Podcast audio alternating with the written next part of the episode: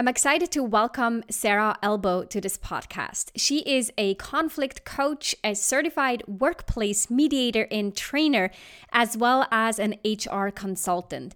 She gets called in when people have conflict in a workplace and someone needs to come mediate, if someone has a difficult time with mental health in the workplace, or if a team needs to restore their ability to collaborate or improve their company culture. And as all that shows, Sarah really cares about people's well being in the workplace and wants to make sure that we are trained and equipped to navigate, prevent, and recover from conflict. And so I'm thrilled to have her on this podcast and to have an honest, open conversation about what conflict looks like, why it's a tricky thing for us to learn, why 70% of employees actually avoid conflict, and how we can start building the skill of navigating conflict on a consistent basis so that one, we get better at having constructive, not destructive conflict, or that we can de escalate or prevent conflict from arising in the first place.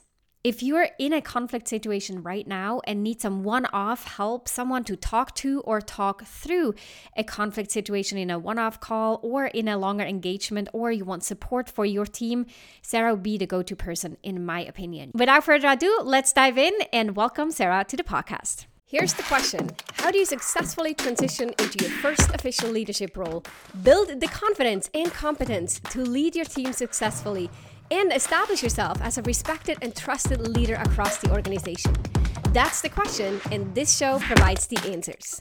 Welcome to the Manager Track podcast. I'm your host, Ramona Shaw, and I'm on a mission to create workplaces where work is not seen as a source of stress and dread, but as a source of contribution, connection, and fulfillment. And this transition starts with developing a new generation of leaders who know how to lead so everyone wins and grows.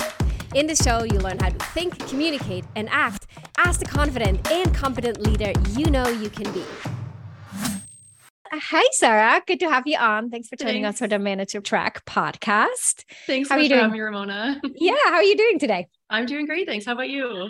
Thank you. Excited to talk to you. We're going to talk about conflict, which is usually not my favorite topic, but we're going to make it fun and very interesting and particularly very useful, I think, for you know, we all are in conflict situations. I was just telling you before we started recording that I'm in a personal conflict situation right now. And so I'm eager to have the conversation and also learn. I think it's a skill I'm constantly trying to improve on yeah. because of personal relationships, but also professional relationships, because conflict is inevitable when we're working with other people, isn't it? Exactly. You said it. It's it's inevitable. We're always going to get into situations where we don't agree or have incompatible needs, wants, preferences, can be challenges to our identity or our values. It is going to come up when we're interacting with other people. And I think you said it there. We worry so much about it. And I think that's one of the reasons that it becomes really, really challenging for people. Yeah. I'm going to bookmark that. I want to get back to the worry before we jump in, Sarah, tell us a little bit about yourself. Sure, um, I sure. already read the bio to the audience, but what are some other unique things or what got you into this role? So let me start there. I mean, that's I started doing this work because I had gone through a bunch of workplace conflict myself, and you know, I was in. Um, it was back when I was in school a couple of years ago. I mean, I've done a number of things over the years. Um, I've trained in mental health. I've always worked in small business, and I was uh, I was back in in business school and I was going through workplace conflict. So I was sharing that story with a number of people. And then they were in turn sharing their stories with me around what they were going through in their workplace. And I just remember one day sitting there being like, this is not okay. Like we spend so much time at work with people that we have to, uh, you know, we're expected to get along with. Why are we all dealing with this? And it was you know for certain people it was to the point of being really detrimental to their mental health. So i'm like okay there's a link here. Started to look for you know what are some ways that we can deal with? And that was really where i got into conflict coaching and mediation you know, I, I, think it's important that people understand you may not reduce conflict in your workplace, but what we're trying to do is get it constructive as opposed to destructive. So, constructive conflict is really when we're talking about solving problems, dealing with tasks. We take out that, like the personal element to it. On the destructive side, is really where we're you know there's a lot of challenging emotions you know personal attacks that kind of thing that's not productive in the workplace But like we said earlier, I think it's really important that people understand conflict is inevitable. We are going to get into situations where we don't agree with other people, or we have to advocate for a position, or you know, or call something out. But it's how can we do it in a constructive way that leads to more trust between employees, that leads to uh, more innovation and creativity, and just giving people a space where they can have some of those difficult conversations and trust that they're for a reason, that something's going to come out of it, something's going to improve. Yeah. You know, as you were talking about the difference between constructive and destructive conflict, it occurred to me that when I think of constructive conflict, even though it may be really hard, I feel that there's this underlying sense of safety or security in a situation where I think this is actually constructive. Like this helps us get through an issue or something challenging, and it will maybe even make us have a better relationship afterwards. But I never feel like the ground is shaking or cracking and I could fall. It always feels no, I'm on solid ground. This relationship is on solid grounds. The moment that it starts feeling destructive is when I think the whole thing, like I said, we're in an earthquake, the whole thing could look very differently and may not even be there anymore at the end of it. Yeah. Is that a common distinction? Absolutely. And the, the more the more high stakes some of these conversations are, like the more we have to lose, um, or the more that our values, our identity, uh, our needs are impacted, that's when it tends to veer off into some of that destructive territory. But I want to pull out two of the words that you mentioned there because I think this is really foundational in terms of how we keep things constructive, and that's trust and safety. So there's a lot of talk right now around uh, psychological safety, and then in Canada we use the term psychological health and safety. So it's very much related to mental health. But one of the foundational principles there is that people have the ability and the space to to share what they need to, even if it's not you know totally positive, or you know people have the space to speak truth as opposed to just what they think the organization needs to hear. Um, they're not avoiding difficult conversations. And the, the part of that is trust. When there's trust there that you know that your job is secure, that the person that you're talking to is going to actually act on something, or or at least you know maybe if they can't act on it, they're at least going to seriously consider it. That the person cares about you to some extent once those things are there, it makes it so much easier to have those kinds of conversations and it brings down so, that emotional intensity as well. Yeah i definitely see that. So the leaders that are listening what can they do ahead of time? Because i can imagine sometimes you might be there as a mediator and you think like well we could have done something preventative if I had been called in earlier. that is usually our first thought as mediators. You're and, a coach, know, right? Yeah, I get the situation. So, what is it that leaders can do to prevent falling into this situation where they're dealing with destructive conflict? Yeah. So, so getting out in front of it early and often, um, just having conversations with people around, you know, even just checking in with how they're doing can be really, really helpful. I'm going to just pull something up quickly because I want to reference something here. It's a book by uh, Charles Feltman. It's called The Thin Book of Trust, and he outlines four components of trust that are really important. And all of his research was done in the workplace as well. But one of the things that he found was that anytime there interpersonal conflict or politics or like the inability for people to get things done or stay the same. Um, like people like if they're not caring or having like a negative attitude a lot of the time it's traced back to a breakdown in trust and then you know there's the accompanying challenging emotions there. And on the flip side when successful companies where they're innovative they have constructive conflict and like they're debating ideas people are having fun working together that's where you typically find more strong trusting relationships. So mm. Feltman's four core components are um, sincerity. So I mean what I say, um, I say what I mean, and I act accordingly. Mm-hmm. Competence is I know I can do this, and I know that I need to learn something else. Mm-hmm. Reliability, you can count on me to deliver what I promised. And then care. So we're in this together. I'm going to add one more to this as well, and that's clarity, especially in the workplace. You need people to have clarity around their roles, what's expected of them, what performance looks like, what they need to do to advance. So, trying to get out in front of some of the assumptions and expectations, that's one of the things that we're assuming about other people, like you know, the expectations that we have about them and that we're not actually verbalizing to them these can make for some really challenging conversations as well because we've got stuff going on in our head that the other person doesn't know about and likewise they have things that are going on in their head that we don't know about. So the clarity around that is another big big component of trust for new managers, you know, one of the things you can do is just try to externalize these things. I was just reading something earlier about, so I was talking about managers responding quickly to employee emails. To the extent that you can do that, that's going to demonstrate to them that you know you care about what they're saying you're on top of what they're doing you're you, you know you're being responsive to them because they matter to you not everybody has the ability to to do that if you can't just let people know so that they're not making an assumption get out in front mm. of those mm. kinds of things like you could let people know hey i saw your email come through i will catch up in a week or so i'm currently swamped something like exactly, that exactly exactly yeah. even at the beginning of the day hey, I've got a whole, I, I'm back to back meetings all day. I may not be checking my email for a couple hours. I will get to it. You know, if, if something comes up in that time, I will get to it. If it's really important, just text me or something like that, or text, you know, or get message this person or just, you know, just letting people know what's going on. And, you know, for managers, letting them know what's going on with you can also be really helpful. Mm, so good. Okay. Recapping this sincerity, reliability, transparency, no, what was that? Competence. Competence. Competence. And okay. care. Yes. And Competence I, I like care. to add clarity into that as well.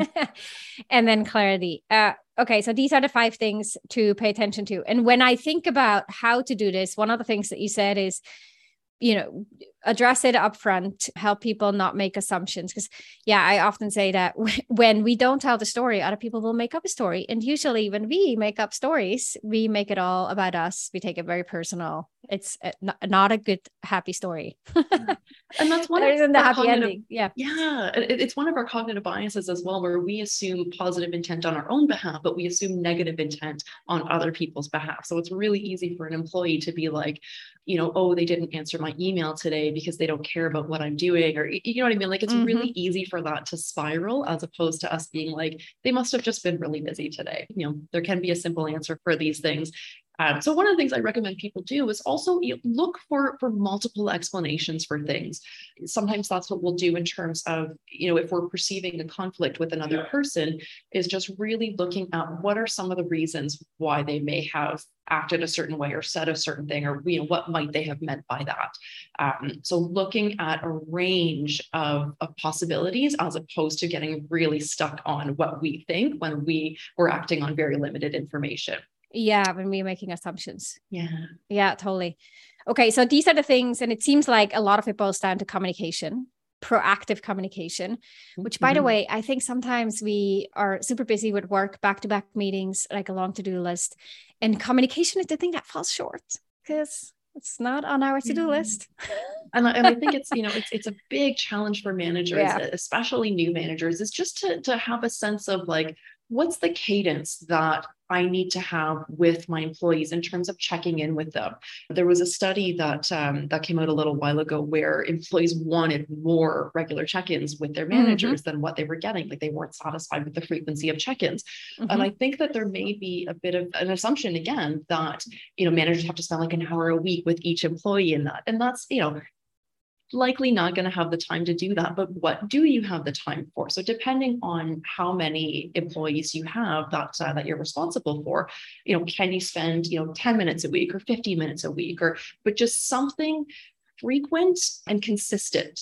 Yeah. When you get that consistency there that comes back to that reliability and the care. So there's going to be a whole number of different things that you can do as a manager that is going to touch on a couple of those different components. Yeah Another one that I like is to really ask yourself in the morning and even maybe at the end of the day, what is it that I need to share with the team or with someone specific on my team or a stakeholder today?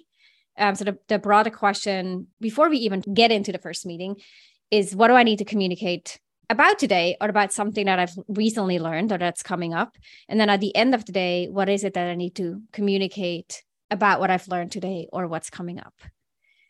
Uh, and make that, that a practice yeah it's a really thoughtful approach and and one of the things that i think you're you're really getting at by doing that is the preparation So if you think you're going to have a difficult conversation or, or mm-hmm. something's going to be challenging, what can you do to prepare for that? Get mm-hmm. yourself mm-hmm. ready. Um, this comes up, you know, quite a bit with people who feel like you know they're getting into these difficult situations and they're freezing like they don't know what to do and, and, and you know that can be a physiological response as well where people just shut down so the more of that prep work you can do, like thinking through some of these things, what do I want to communicate to the other person? What's the message that I want them to walk away with?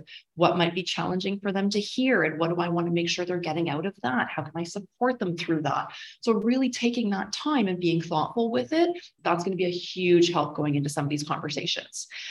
But like you were saying there, you know, when you're doing it on a regular basis, it makes having those difficult conversations a lot easier because you've built up that foundation of trust. So it's not yeah. this, um, you know, this this big scary conversation because you barely ever talk to this person and you have no idea how things are going to go. Yeah, and that's when we think this thing could turn into an earthquake. Yeah, exactly. Like we tend to catastrophize those kinds of things. Yeah, exactly. And so what you just talked about with the more that we do it, the more we actually feel get better at doing because we feel more comfortable bringing up difficult conversations.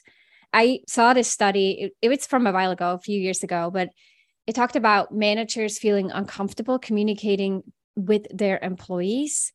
Uh, this is by Harris Poll, and it said that 69% of managers say that they often feel uncomfortable communicating with employees 69% and i think you know for anyone listening who's like yeah i feel uncomfortable especially when it's tough feedback or when it's something that they may not like i don't feel comfortable.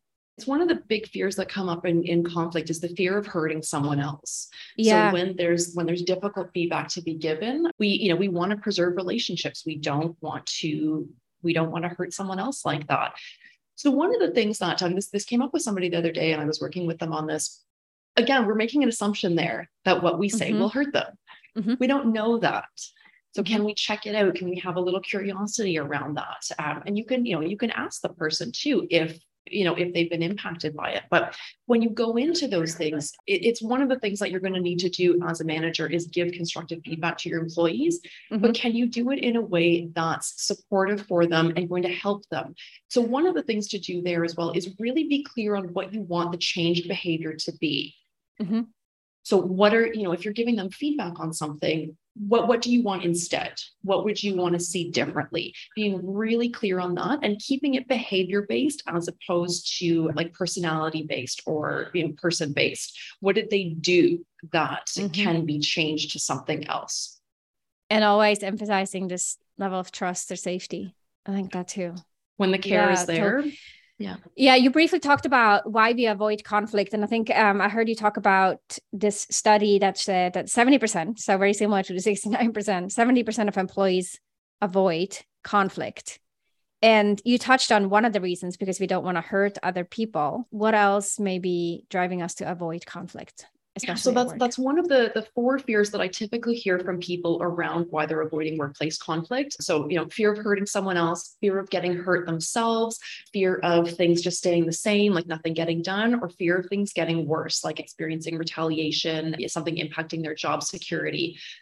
I think it's really important to note here that, you know, we can be talking about something that's really high stakes here. Like if somebody's relying on, you know, like this is income for people, like this is how they pay their rent, how they pay their bills, um, you know, and finding a job can be really difficult. Like there may be, you know, a, a time frame there that um, that you've got to go through before you get to something else. You might really like your job and just might not like this one person or one aspect of the job. So, you know, it can be really scary for people to think about, um, you know, what what could happen. And again we might be going to some of those worst case scenarios like i'm going to be unemployed and you know have a really hard time getting another job and what am i going to do? How am i going to pay my rent? So you know the, the higher stakes these things get um, the more likely people are to avoid it as well. And you know one of the things i also like to to remind people about is that nobody's born good at dealing with conflict. Oh so good. Like, and you know we don't always learn it along the way. So I, I you know i think that's yeah. it's important to to to keep in mind that this is a it's a very learnable skill. It but it takes practice takes preparation. Mm-hmm. But it can be learned. It can be, uh, you know, I've talked to a, a, you know, number of past clients that were like, yes, I tried this thing that we talked about and it worked. So mm-hmm. it is, you know, just because you're, you know, you're you're worrying about it now, feeling uncomfortable with it, or not, um, you know, not even trusting your capacity. Like another component of trust is, do we trust ourselves? Mm-hmm. And you know that shows up quite a bit in conflict too. And so that's one of the, you know, another reason why people may be avoiding these kinds of conversations yeah do i trust that i can show up and advocate yeah. for my needs? Um, you know am i gonna you know say the right thing or the wrong thing or yeah and be be this uncomfortable like lean yeah. into this. Yeah. Oh gosh 100% before we go into some more strategies or tactics to navigate conflict and get out of conflict situations. I actually want to talk to you also about the cost of not addressing conflict. So sort of like the, the passive lingering of, of the something we wanted to say but we don't say it. What happens if we avoid conflict? It's it, it typically gets worse. Mm-hmm. if you know the, the longer it goes on for it typically gets worse. I've talked to a number of people that have you know it's gone on for years and when you get to that point, I mean, it's it's almost you know without some kind of intervention, nothing's going to change. Um, and so this, you know, that's one of the places where we would really advocate for mediation because then you have somebody there that is facilitating that conversation, asking those difficult questions, um, you know, working with the emotions in the room, and really trying to keep people focused on how, what we're going to do to move forward what what do we want to do differently um, mm-hmm. but it's you know instead of like just rehashing what's happened in the past of course there's going to be a little bit of that that comes up but it's like okay now what do we need to do to move forward mm-hmm. but and that's I, yeah it, it, you know the other the other part of the cost here I mean, I forget, I know there's a stat on how much time people spend on workplace conflict, but if you're if you're thinking about and you're stressed about your workplace conflict, you're not being creative, you're not being innovative. Your, your productivity is impacted because you're not focusing on the work that you need to be doing. And just, you know, like the, the health costs of this, the stress that people are going through.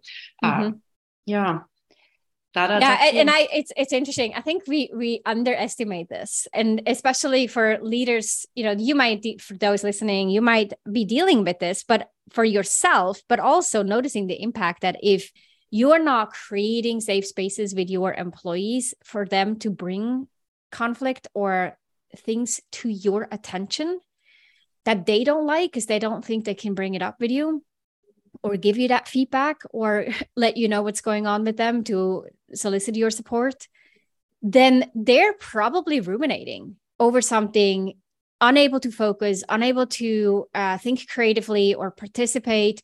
This is sort of the temporary disengagement from work.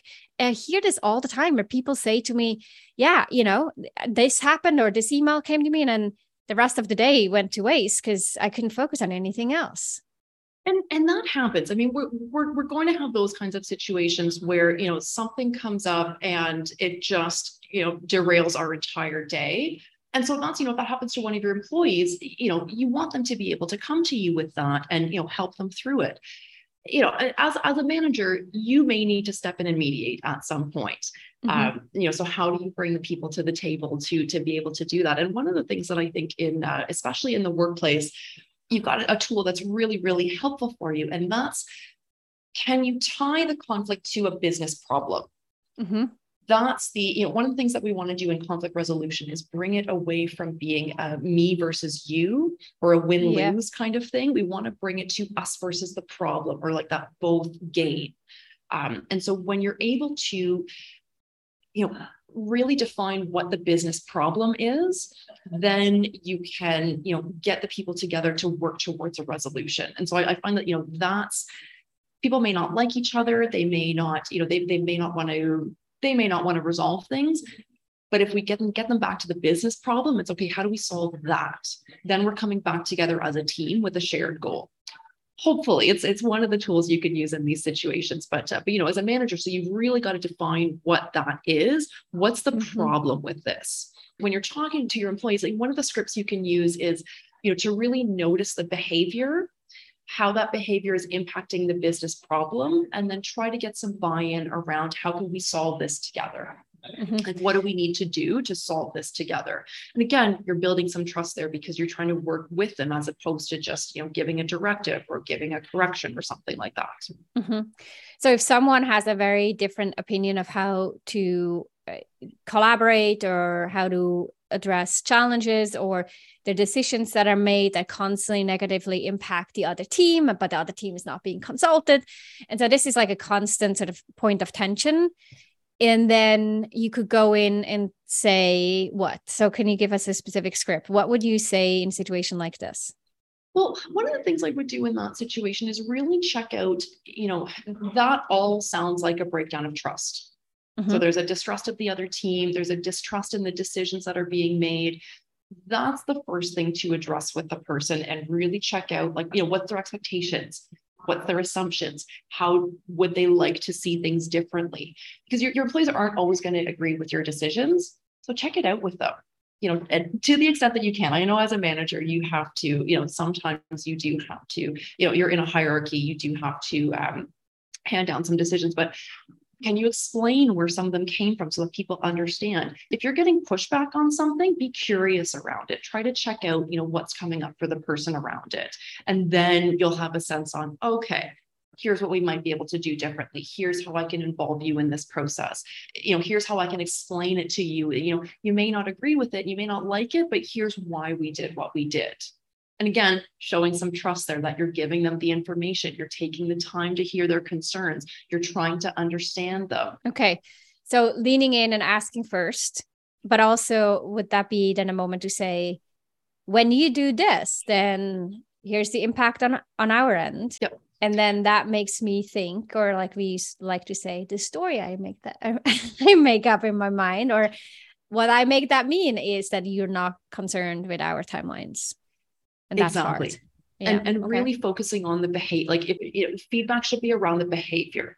Mm-hmm. So when you change the deadline without informing us, it is hard on our side to then navigate all the work and and meet the, our deadlines and other responsibilities and it makes it seem like you're not caring about our workload or yeah. what i make that mean is that you don't care about our workload I, I love that, like the story I'm telling myself.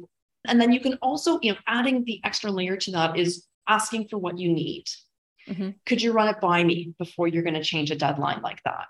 Can mm-hmm. you check in with the rest of the team? You know, check in on our priorities and see if we're going to be able to meet that deadline before you adjust it.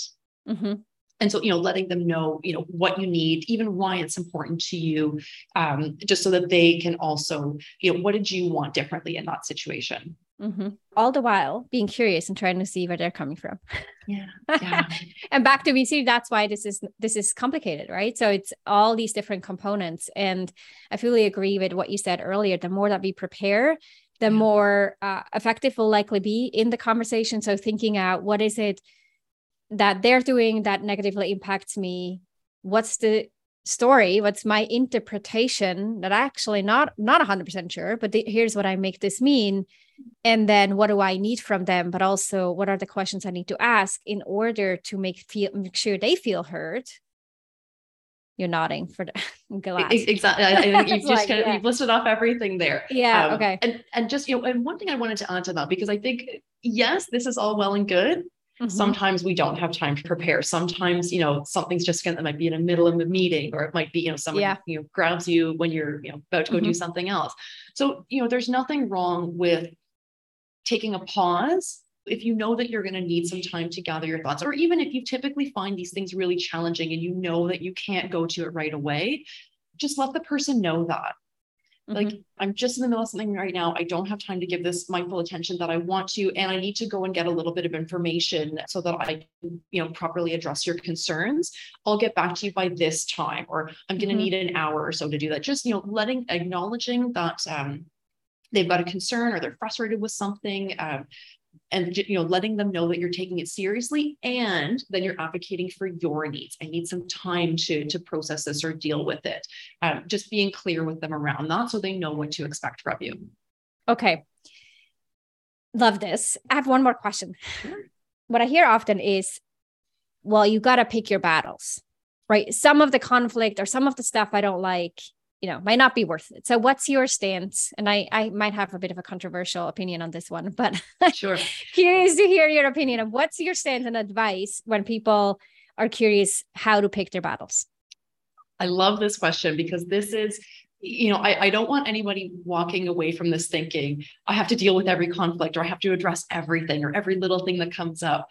Some things are just inside thoughts. Sometimes we need to just take a second, may not need to deal with it right away. You know, a constructive response to conflict can be to delay responding, just taking some time to be thoughtful with it. What I would suggest to people is if avoiding conflict is your go to response, then that's something to look at. But I'm not saying you have to address everything. Maybe it's just, you know, a little blip, somebody's having a rough day and, you know, they made a comment that, you know, you took a little bit more offensive. One thing that I, I try to encourage people to do when, when you're finding you've got an emotional response coming up, check in. Is this a now emotion or is this a back then emotion? Like, is this, is the emotion that's coming up for me right now actually related to what's going on? And so there's, I, I, I can't remember who I heard this from, what might be helpful to think about is if something's come up three times, then you probably want to address it. But if it's, you know, mm. if it's a one off, you may not necessarily need to deal with it. Three times, that might be a time. And you know, you can always check these things out with other people, like talk, you know, talk to other managers and see what's um, you know, what they think about the situation. Talk to somebody else that you trust in the workplace or outside of the workplace. You can always get some feedback. I think that's another big thing that people have as, as a perception with conflict, you don't have to deal with it by yourself. Mm-hmm. There are, you know, there's mediators, coaches, professionals like that that can support you with this kind of thing. You can talk to your HR department if that's available to you in your organization. Talk to your manager if that's appropriate. You know, talk to a friend that's, you know, maybe in a similar position or has gone through something similar. You don't necessarily just have to process this by yourself. Yeah, very good. And so others can help prepare too to make sure that you're objective or as exactly. objective as possible. Exactly. You know, if you're worried yeah. about giving yeah. someone feedback, run it by someone else and see what, you know, how they would interpret it. So yeah. I do I want to hear your controversial take on this though. well, I think people use that at times as an excuse not to not to uh lean into the uncomfortable conversation. I do think that there is something about to know when is it me and when is it them yeah. and being really mindful about what is my stuff that I need to deal with because I got triggered for something that others may not. Yeah. And then what part of this is my work to do and I don't need to put it on other people and then what are things that I actually see this person does and they may not actually know the impact they have on on other people or this is just not something that I can solve by myself it needs the other person to be aware and for us to work together and I like this idea of thinking about it as a pattern, or does this occur multiple times over and over? It's not a one off.